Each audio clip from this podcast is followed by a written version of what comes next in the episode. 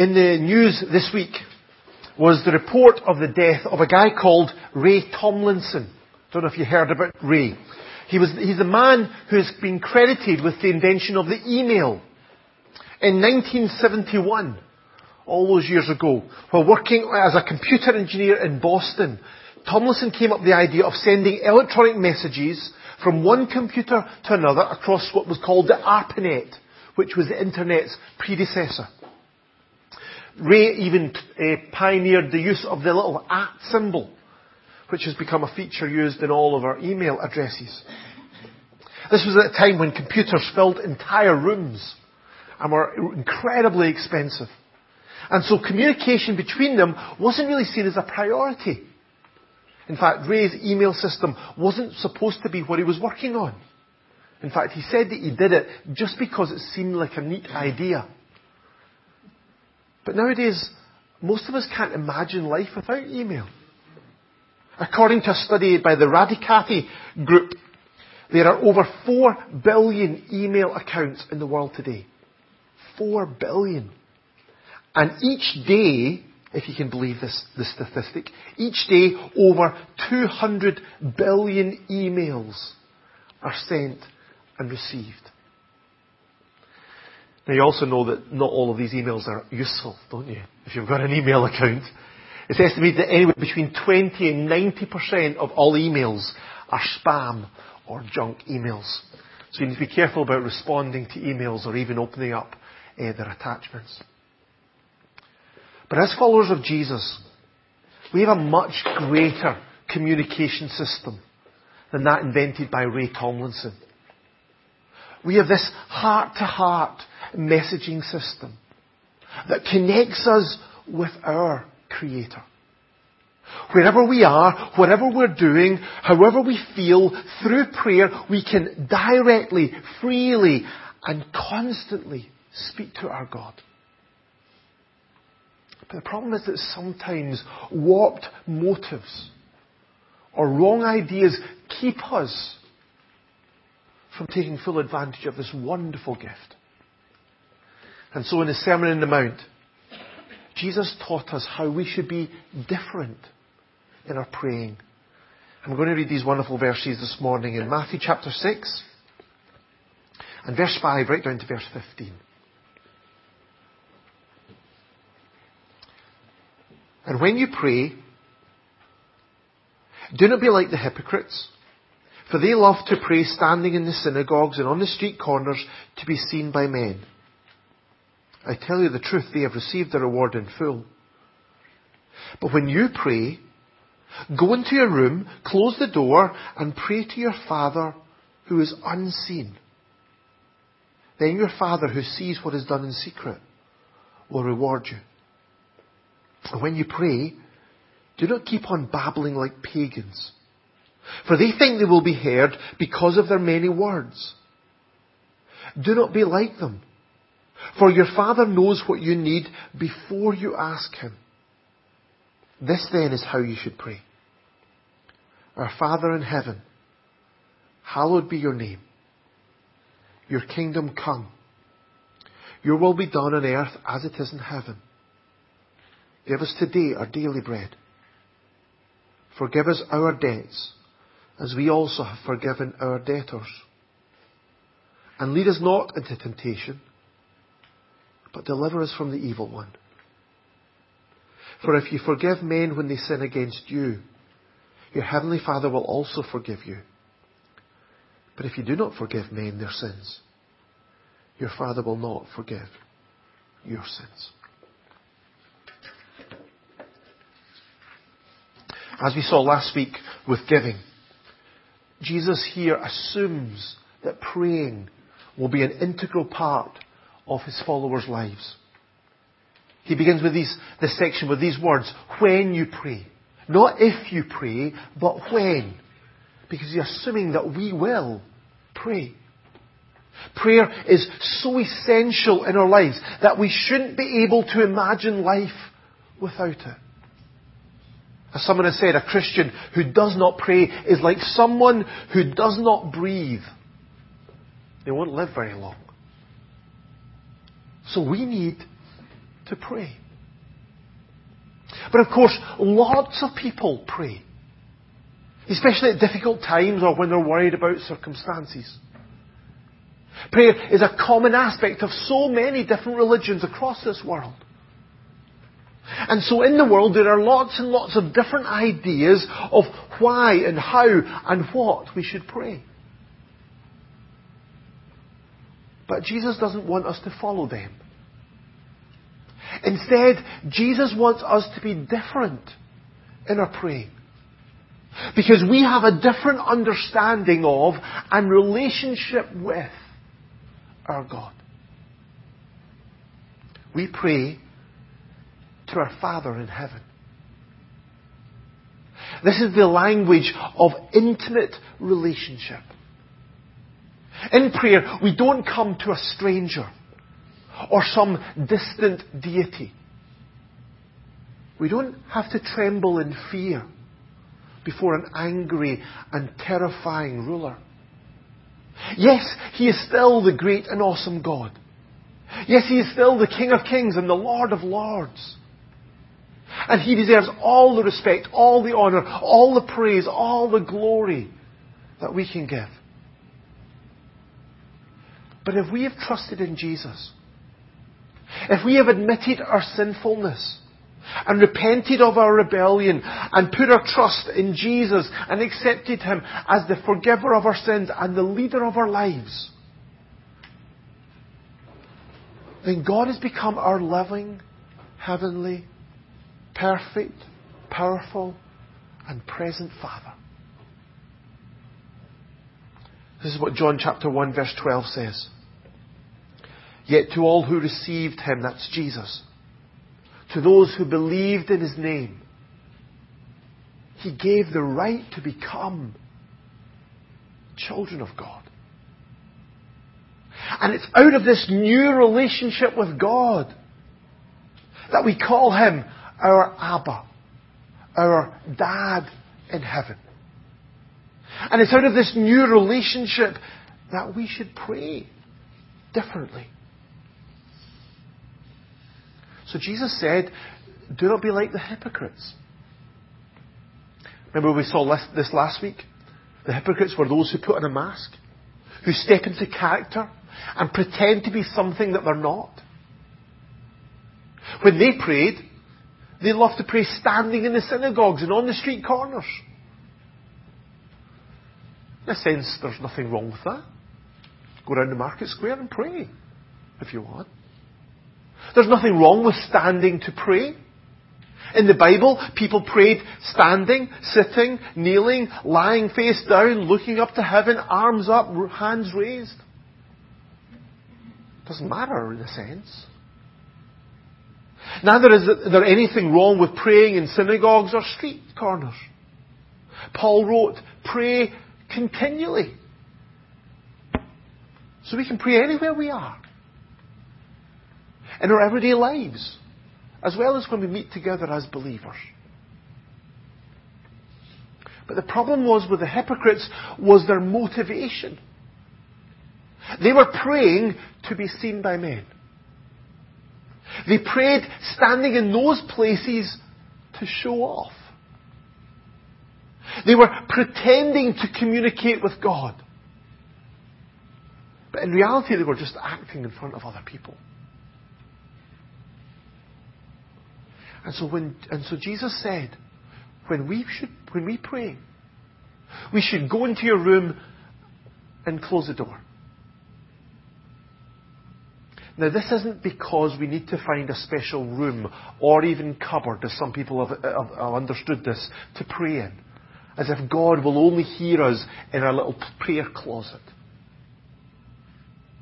Many of us find it easier to walk when we pray or to go and sit out in the garden, or to enjoy the countryside, or even to drive along the road as long as you don't close your eyes. Not a good idea. Neither is it to, wrong to pray in public. Every Sunday morning we pray together, don't we?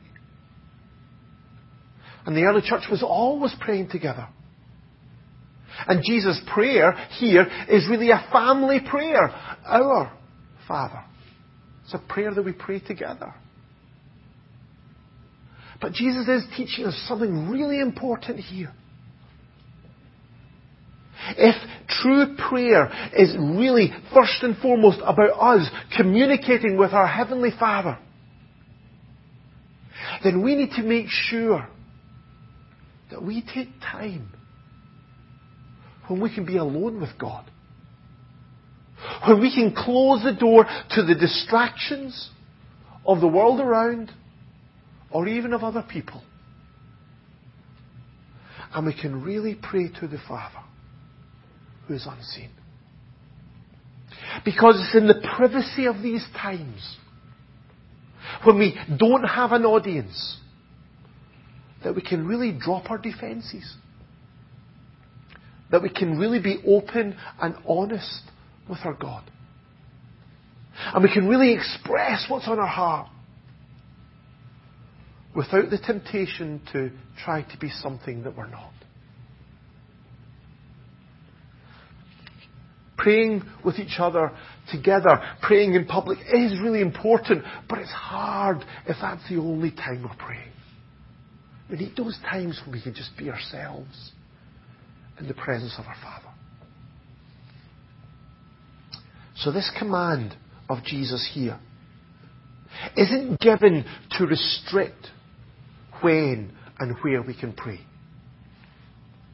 Rather, it's so that we don't miss out on the real joy of connecting with our Father.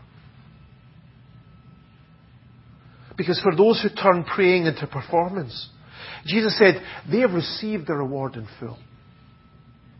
All they get is empty applause and the false admiration of others. But for those who really seek after God, Jesus said, Your Father who sees what is done in secret will reward you. There is a wonderful reward in praying to our Father in a real way. Not that we earn brownie points with God. That's not what he's talking about. Rather, it's that real prayer blesses us in so many ways. If we make the effort to be alone with God, if we set aside time in order to be not, so, so we're not distracted from God, if we humble ourselves and are real with God, then in the end we'll never lose out. Instead, God will reward us with His gifts of wisdom and direction, of help and healing, of power and protection, His support and His provision, His peace and His joy. But most of all, with the knowledge of His presence in our lives.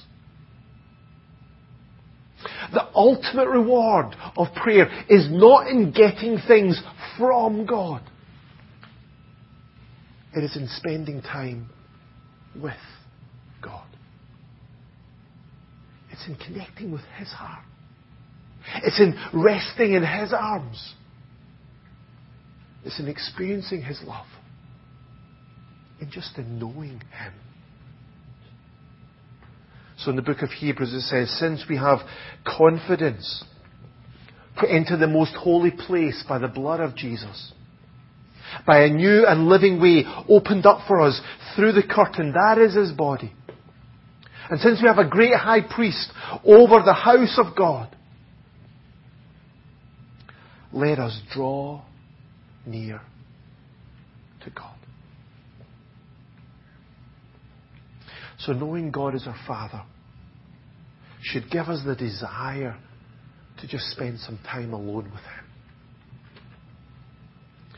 But it should also impact the words that we use. Jesus says here in verse 7, do not keep on babbling like pagans.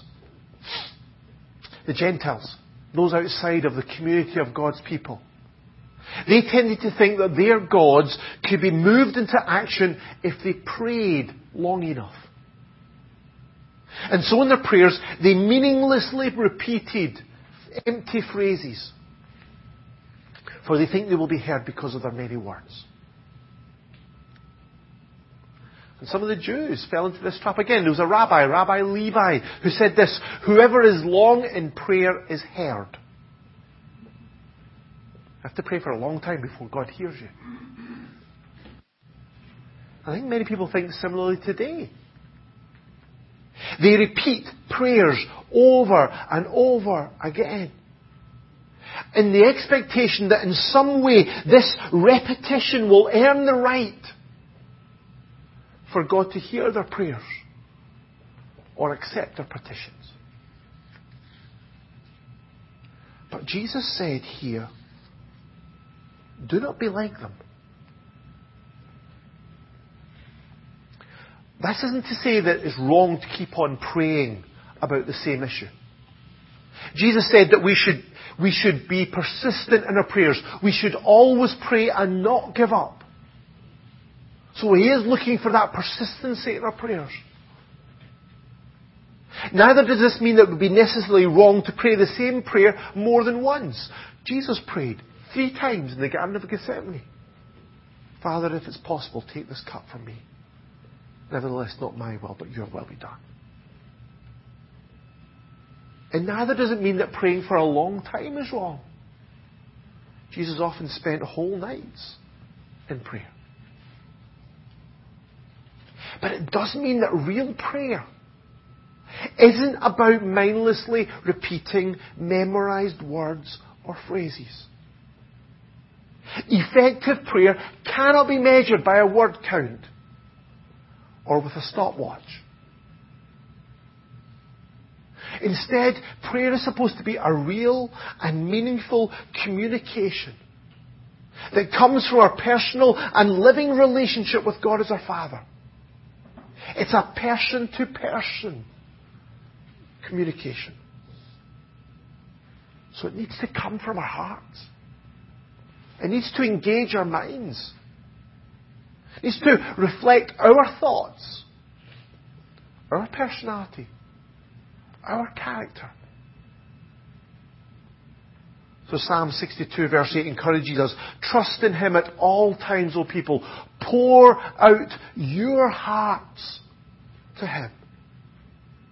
For God is our refuge. And we can do this with such confidence because your Father knows what you need before you ask Him. Your Father knows what you need before you ask Him. If you, we have faith in Jesus, then we don't need those vain and meaningless repetitions. Because we are sure that our Heavenly Father knows all about us. And He cares deeply for us. So we don't need to inform God of our needs. And neither do we need to pressurize Him to act. We don't need, to kind of wear God down through our prayers. Instead, we need to just simply come before our Father and present our requests. Unburden our hearts. Leave them in God's hands knowing that He will answer us in ways that are for our best. Because He is able to do immeasurably more than all we ask or imagine. And to show us what that looks like, Jesus then gave us what is probably the most famous prayer of all. And many people use this, of course, as a prayer to say, to repeat. Especially in, in tough times or difficult times in their life. But that doesn't mean, seem to be what Jesus gave this prayer to us for. He said, this then is how you should pray. This is a, a pattern for our prayers, a structure that will guide us in our prayer times that will help us to focus on different aspects of our prayers as we grow in our relationship with our Heavenly Father. It's not a prayer to repeat again and again and again and again and again and again. It's a prayer, if we are going to pray it, to pray slowly and think through it and work it through in our prayer times. Because even though it's such a simple prayer, it comes with such depth, with such profound meaning. And we're just going to have a little quick look at, at this. We're not trying to, to kind of look at it in depth this morning, but just quickly look at this prayer and try to understand some of the aspects of what Jesus is encouraging us to pray for in our prayer life through our own relationship with Him. Jesus encourages us to begin with the most important thing first. Our Father in heaven, hallowed be your name. God's name, His character is perfectly holy. He is separate and exalted over every other. But when we pray for His name to be hallowed, or pray for His name to be treated as holy, we express our longing for Him to have all the honour, all the praise, and all the glory that He alone deserves. So real prayer begins with what Paul was sharing with us this morning. Worshipping God. Magnifying our Father. Giving Him first place in our lives. This follows on to being concerned about God's priorities, God's concerns first of all. We pray, Your kingdom come. Your kingdom. Of course, the whole world, in a sense, is God's kingdom. The whole world belongs to God. He is the rightful ruler of the whole universe. But not everybody accepts this. Many people rebel against God's rule and reign in their lives. So God's kingdom is everywhere where God is accepted as king. Where everybody bows before him and accepts him as their Lord and their God. So praying, Your kingdom come, is that we would increasingly accept Him as the Lord of our lives. God, come and reign in my life in my heart, in my thinking, in everything that I will do. It's also a prayer that we can ap- apply to others and pray that other people would bow before Him and accept Him as the Lord of their lives. But also looks forward with eagerness to the coming, the establishing, the ultimate establishment of God's kingdom on earth. As we pray, Come, Lord Jesus. Come and establish your kingdom on earth. Come and let's see this place bow before you under your reign. But until that day, Jesus also encourages us to pray for your will to be done on earth as it is in heaven. God's will is fully obeyed in heaven, without question, without hesitation. And our prayer should be that that's an increasing reality on earth. This should be our heart's desire. Because we love God. But also because we believe that His will is good and pleasing and perfect. So prayer is not really about us trying to get what we want to happen. Rather, it's about us partnering with God to ensure that what He wants happens. It's not my will be done. It's your will be done on earth as it is in heaven. But of course, that doesn't mean that there's something wrong with asking for what we need. I had a friend in Scotland who, who, who told me, and was quite uh, pleased with that, this reality that he says, I never pray for anything for myself. And, and, in a sense, it sounded so, so holy and so pious. But it goes directly against what Jesus asked us to do here. Jesus said that we should pray, Give us today our daily bread. This is a prayer for our everyday requirements. Everything that we need to live. Our food, our health, our finances, our house, our safety. It's about depending on our Heavenly Father for everything that we need. When you think of it, this is amazing. as God's children, we can pray for the huge issues of God's name to be honored, God's kingdom to come, God's will be done. But we can also pray for the ordinary, mundane things of our lives, the tiny details of our lives. That's because God cares about them too. Even the very hairs of your head are all numbered. God is interested in the tiny details of your life so that when we come with our requests to Him for what we need that day, He'll never say, Oh, go away, don't bother me with that just now. I've got more important things to do. He's not that kind of dad. He's the kind of dad who is always interested in whatever is bothering us, in whatever we need.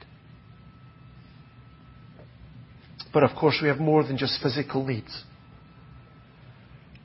Jesus also prayed, He taught us to pray, forgive us our debts.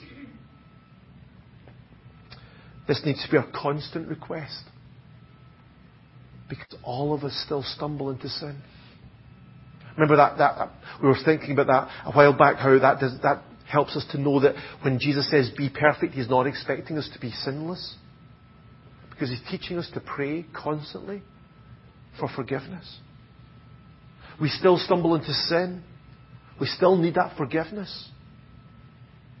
So that we can enjoy that fellowship with our Father. Not that when we sin, He kicks us out of fa- His family. He doesn't do that. But that sin gets in the way of our enjoyment, our friendship with God. And we need to get that dealt with so we can enjoy that intimacy with Him. But we can also pray this prayer with confidence. Because we know that God's grace is sufficient for us. If we confess our sin, He is faithful and just and will forgive us our sins and purify us from all unrighteousness. There is full and free and instant forgiveness that's just a prayer away. No matter what we've done or not done in our lives. Now, we don't earn this forgiveness, of course, a gift of God's grace. But we do need to be willing to forgive those who've hurt us, who've sinned against us. We pray, forgive us our debts, as we also have forgiven our debtors. Jesus emphasized this in the, in, in the last verses that we read, verse 14 and verse 15. If we want to receive forgiveness from God, we need to be willing to offer forgiveness to those who've sinned against us. Why is that? It's not that we earn that forgiveness, of course it's not. But it's that forgiveness from God requires true repentance. And to refuse to forgive other people their sin against us shows that we have not truly accepted the depth of our sin against God or the cost of our forgiveness. 1 John 1 and 7 says this The blood of Jesus, his Son, purifies us from all sin. The blood of Jesus is the cost of our forgiveness. How could we stand at the foot of the cross and refuse to forgive other people when we have been forgiven at such great cost? But God doesn't just want to forgive our failures. He also wants us to help, help us to overcome them. And lead us not into temptation, but deliver us from the evil one. This is a prayer that expresses our weakness. It expresses the fact that no matter how long we've been walking with Christ, no matter how long we've been living for Him, we are still weak and we're still vulnerable to temptation. None of us get to the place where we can say, thanks God, I can do it on my own from now on. We're still vulnerable to the attacks of Satan, as Paul reminded us this morning. So we need to ask God for our direction. for His protection. That He will not let us walk into situations that we can't handle with Him.